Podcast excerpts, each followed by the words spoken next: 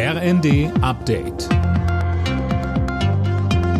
Stündlich neu. Auf den Punkt informiert. Ich bin Gisa Weber. Guten Abend. Bei den Scheinreferenten in den russisch besetzten Gebieten in der Ukraine zeichnet sich eine deutliche Zustimmung für eine Annexion durch Moskau ab. Laut russischer Wahlkommission hätten Stand jetzt 97 bis 98 Prozent der Wähler mit Ja gestimmt. Max Linden berichtet. Das Ergebnis war bereits vorab erwartet worden. Zum Teil sollen Menschen in den Gebieten zur Stimmabgabe gedrängt worden sein, auch unter Androhung von Waffengewalt. Russland will sich die Gebiete einverleiben und bei Angriffen auf das Selbstverteidigungsrecht berufen. Man werde mit allen Mitteln Angriffe abwehren, auch mit Atomwaffen, hieß es aus Moskau. Kiew und der Westen haben bereits klargestellt, dass sie das Ergebnis nicht anerkennen werden. Die NATO untersucht die Gaslecks an den Nord Stream Pipelines. Das hat ein Sprecher des Militärbündnisses erklärt.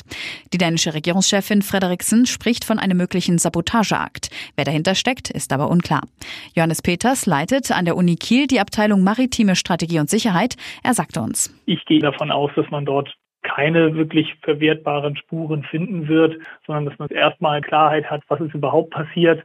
Und dann kann man sicherlich Rückschlüsse ziehen, welche Fähigkeiten waren dafür nötig. Ob man einen Verursacher wird ermitteln können anhand dieser Untersuchungen, das halte ich für fragwürdig.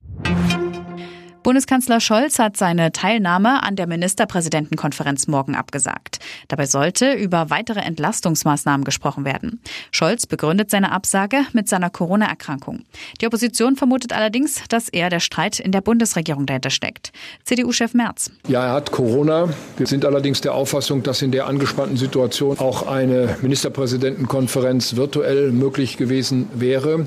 Und wir haben ja auch einen Vizekanzler, der gleichzeitig Wirtschaftsminister Finanzminister und Energieminister ist. Vielleicht hätte auch der ein Interesse daran haben sollen, dass diese Ministerpräsidentenkonferenz morgen stattfindet.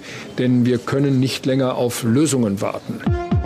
Alle Nachrichten auf rnd.de